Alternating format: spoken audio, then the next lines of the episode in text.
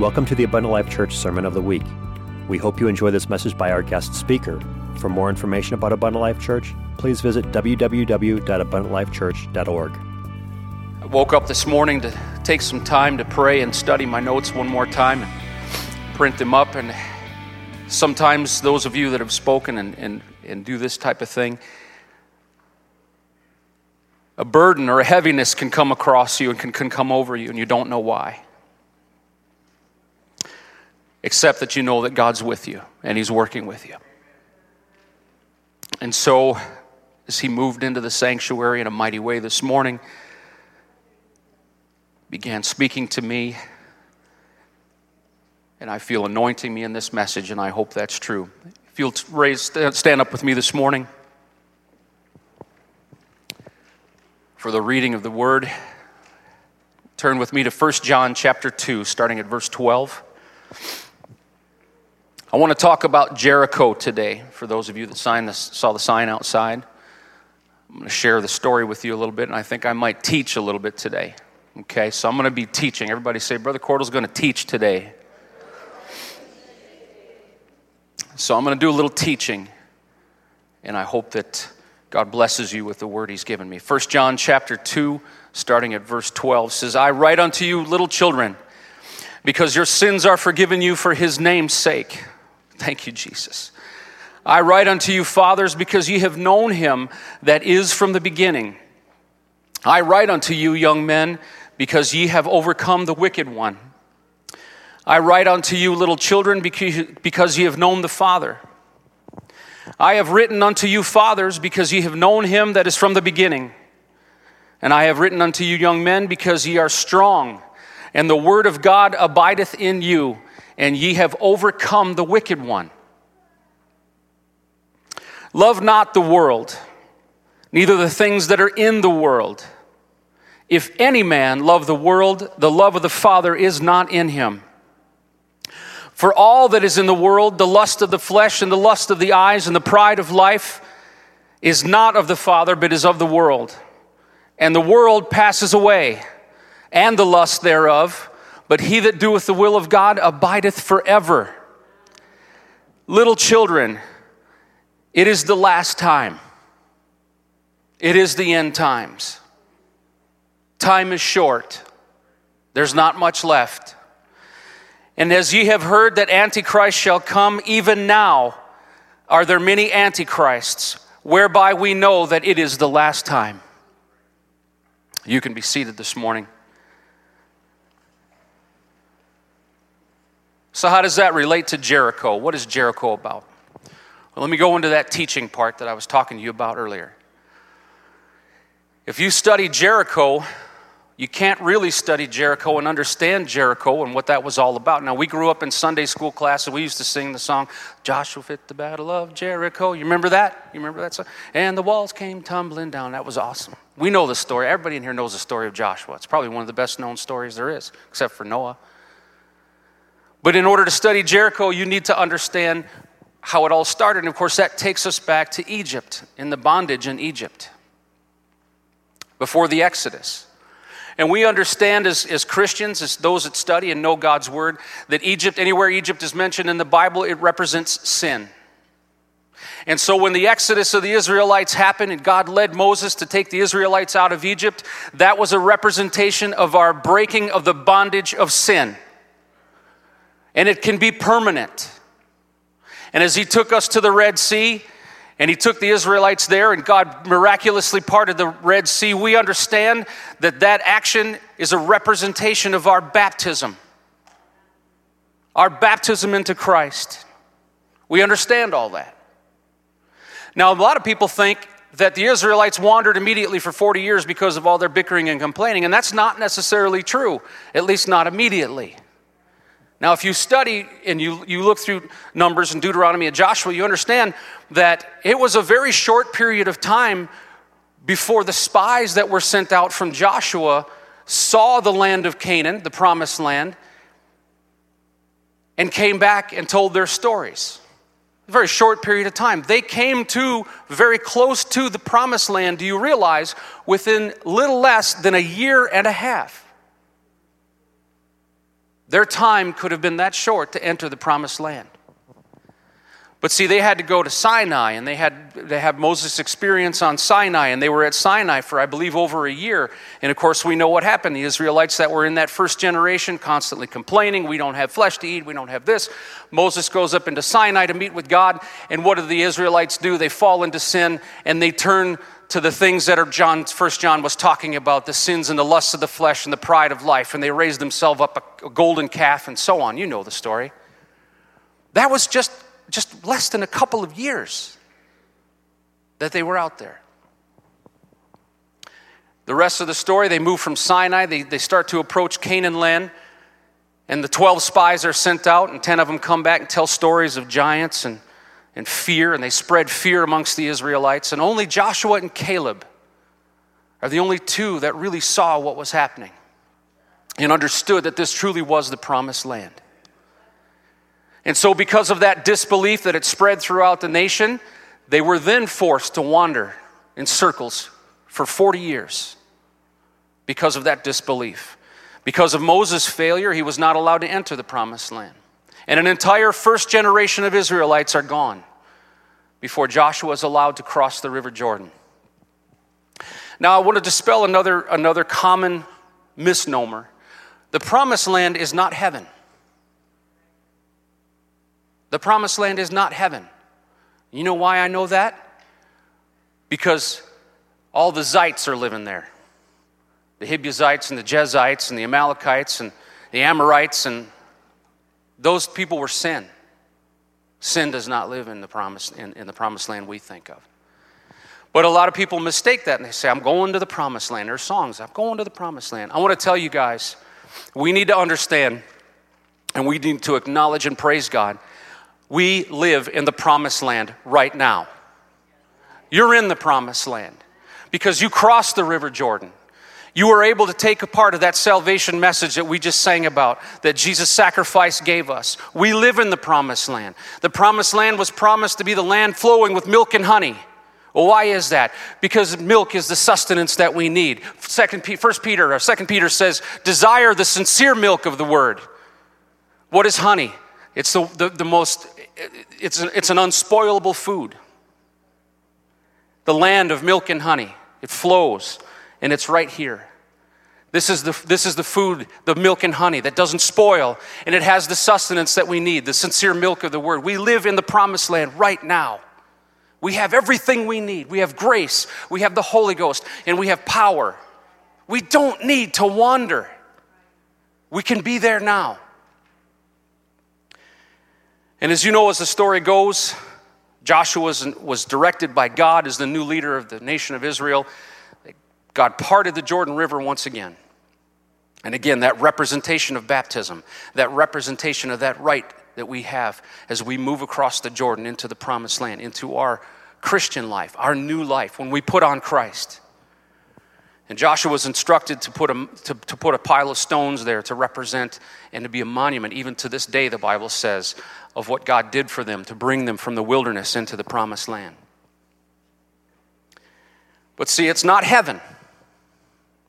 We don't get baptized in zoop, right up out of the water into heaven. We get baptized into the promised land. And so there we were, there they were. And their first challenge as they're moving towards the goal is a great big city called Jericho. Now, there are a lot of people that really struggle with the fact that God instructed the nation of Israel to go in and completely destroy Jericho and kill everything, every living thing in there. Well, why did he do that? Why would men and women and children and all, all that stuff? Why would he do that? Why would?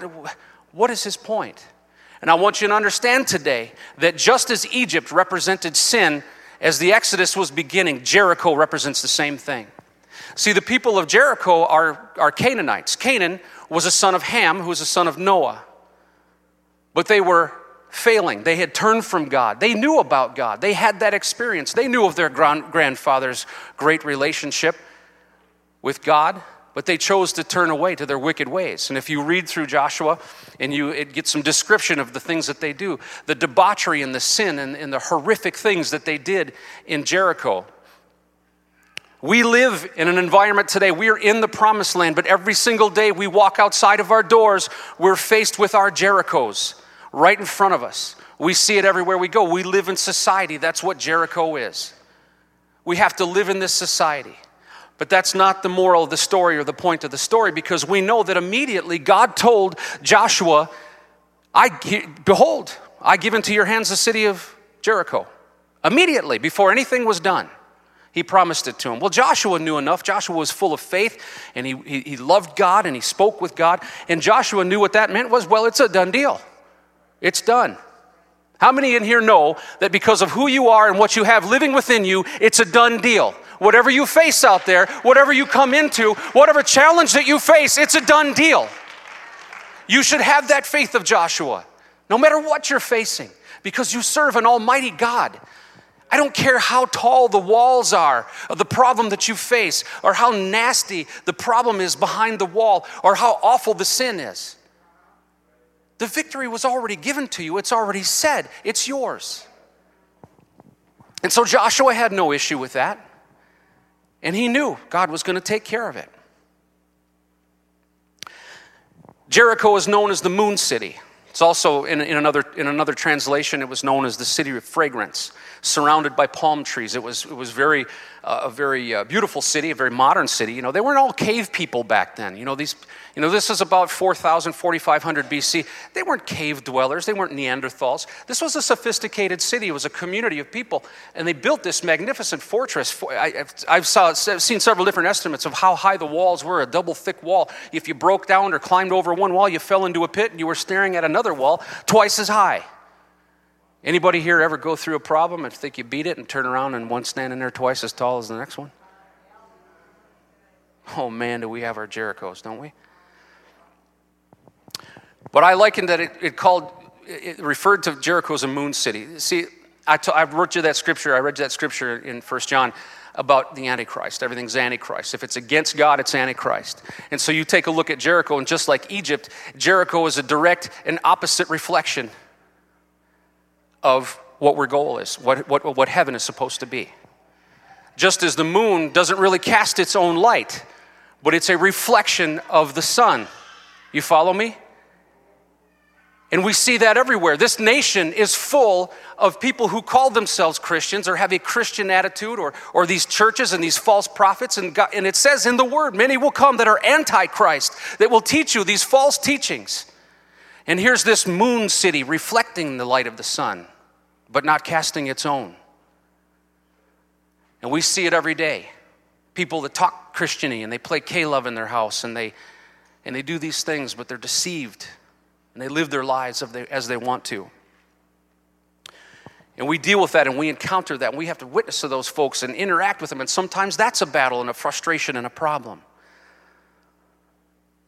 Jericho was in a very, very low place on earth. As a matter of fact, it's it's uh, aside from the De- Dead Sea, it's probably the second lowest elevation on planet Earth, some thousand feet below sea level, which reminds me of, of how low this place had to be and how low a person has to be personally and spiritually to do the things and get into the things that Paul talks about in Galatians and the things that are happening in Jericho, the sin that's going on there. Isn't it fitting that it's a low place on planet Earth?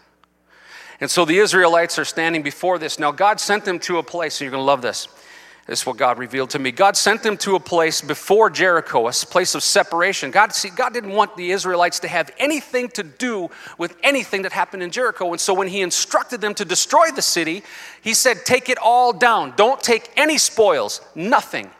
Because at that point is when God enacted the circumcision. The entire nation was circumcised. They were sanctified, and they were separated from that sin and the rest of that world that they're living in. Now, mind you, they're still in the promised land.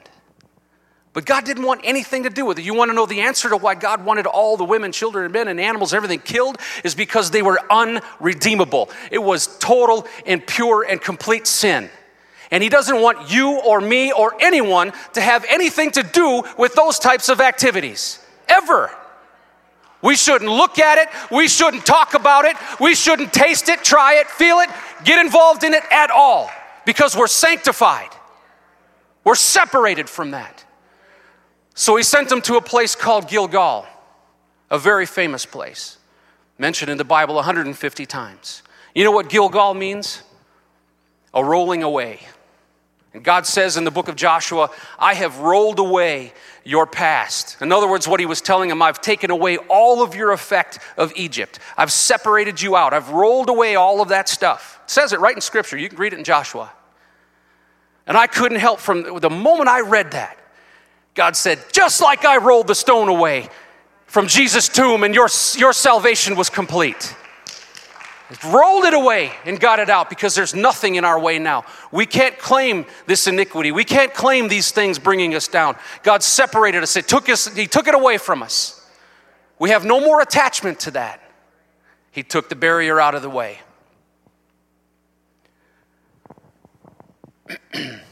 They crossed over the River Jordan. You know who was baptized in the River Jordan? Jesus was. That's right. And a whole lot of other people, very significantly representing that part of our salvation. So they're sitting there, and they're in Gilgal, and they've got the nations together. Now the spies, when they went in, you know the story, is they ran into one decent Jerichoite, and her name was Rahab. And you know what? Rahab was a harlot. She was a prostitute. Should we be so separated, so mighty and so holy that we can't reach out and speak to a harlot or someone else who's fallen into some kind of sin? No. Because that wonderful young lady who had simply just fallen into the culture of the world that she lived in took those spies into her house, and not only did she hide them and keep them safe, but she lied to protect them. When they came looking for him, we know those men of Israel are here. Where are they? She lied and said, I don't know. They went out. They went out of the city. And she protected them. And do you know that German archaeologists that were working on a project in excavation of Jericho, when they studied how the walls fell down, do you know that they discovered that there was a portion of, one small portion of all the walls of Jericho that stayed remaining? One small portion of the wall. Do you know that Rahab lived in the wall? There was actually homes and dwellings in the wall. See, God promised because of what Rahab did that he would save her and her family. And when the walls came down, he saved Rahab. What a witness, what a testimony to tell when you go out and you reach out to somebody and someone's there and I don't know what I'm going to do and I don't know what God's got for me and I don't know if I want to do this, and say, hey, listen, if you give it to God, God's going to protect you. I don't care what's coming down on top of you. I don't care what your life looks like now, harlot or drug addict or alcoholic or whatever you think is coming down on you that's going to take your family out or whatever you think is going to happen. But if you give it to God right now, God will protect you. And you can stand firm on that because he took a harlot and her family and protected that one small piece of the wall. The Bible says that the walls came tumbling down, and in archaeological study, they showed that these massive forty-five foot structures literally fell straight down against physics. God does it his way. He didn't have to, he didn't worry about that.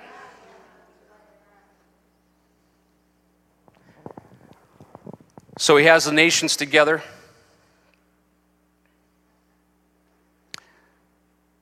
And the instructions come to Joshua that they're to encircle the city.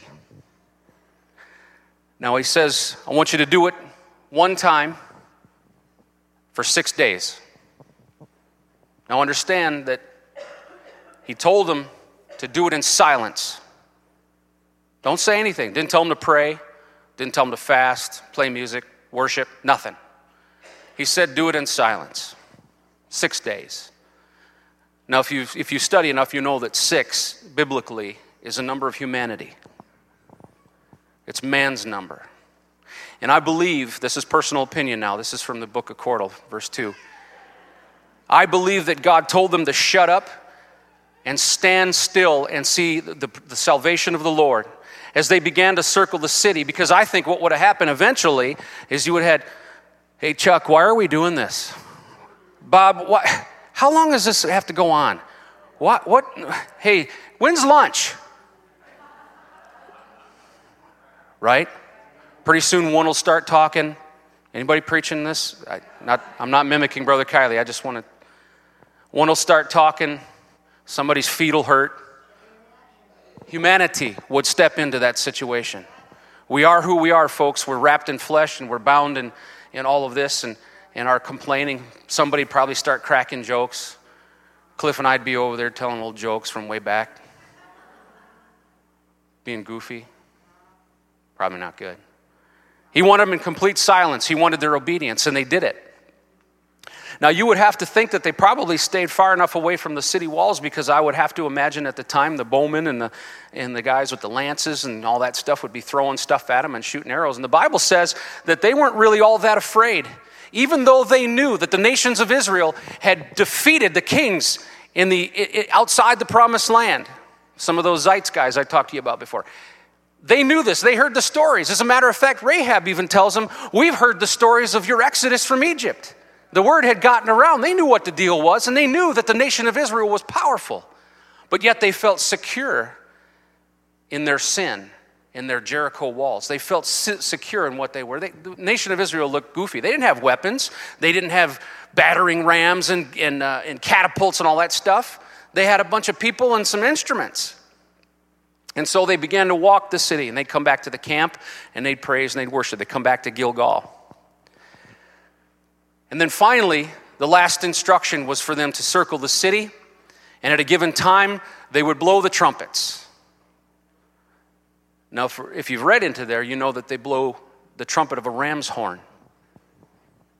Not a metal trumpet, not an instrument, but the ram's horn, which we know is called a shofar. And you have to know that in Scripture, when the shofar is blown, that is the enactment of prophecy. That is the shout, that is the voice of God when the shofar is blown. And so they're instructed at the time that is appointed, you blow the shofars, and then when you're told, shout. I'm telling you, folks, and I've said it before from this pulpit, and I believe that it's something that we need to get a hold of. There is something powerful in the kingdom of God when we stand up and we raise up our voices and we shout at our walls. God wants us to shout the victory. He wants us to take that power, because it shakes the foundations, it rattles the enemy, and it brings walls down. And so they do the circle seven times. Seven is God's number, the, t- the number of perfection, the seven days, and so on. And so they do the circle seven times, and at the appointed time, the priests begin to blow the shofar, and they tell the nation, shout.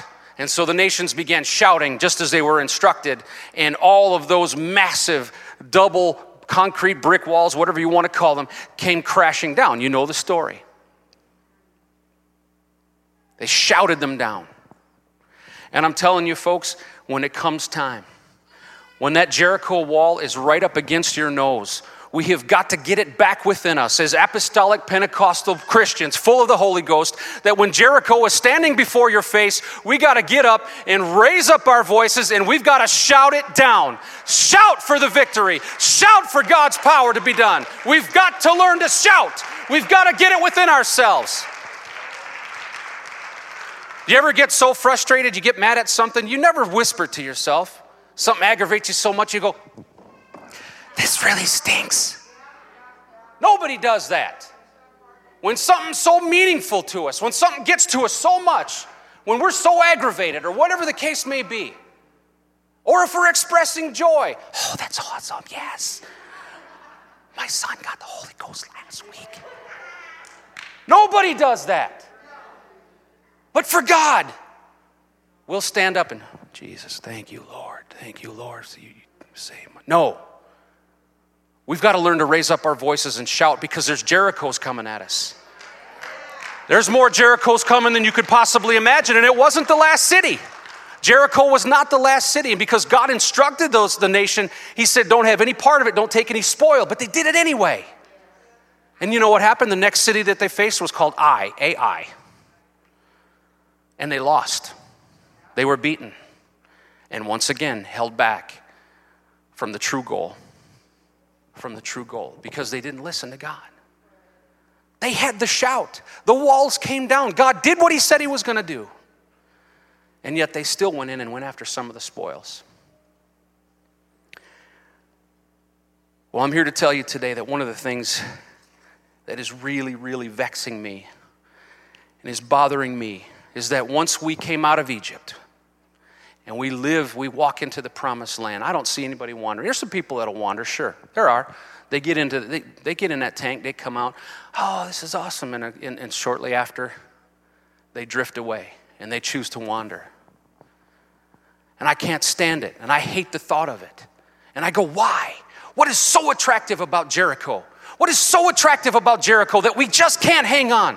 Hang on just a little bit longer until God comes, till he fulfills his promise. When the trumpet blows and the shout happens and we're pulled up out of here. Why can't we believe it's going to happen? I look out on Facebook sometimes and I see posts, I see the young people that have been through this church and other churches I know. And they've turned completely to Jericho. Something so nasty, something just insidious got a hold of them and pulled them away from this. Why is that? And I hate it, and I pray against it, and, and it just tears me apart. Because the story of Egypt and Jericho is simply this. You don't have to come out of that sin and that debauchery in that world to cross over into the promised land just to wander back into the city walls again.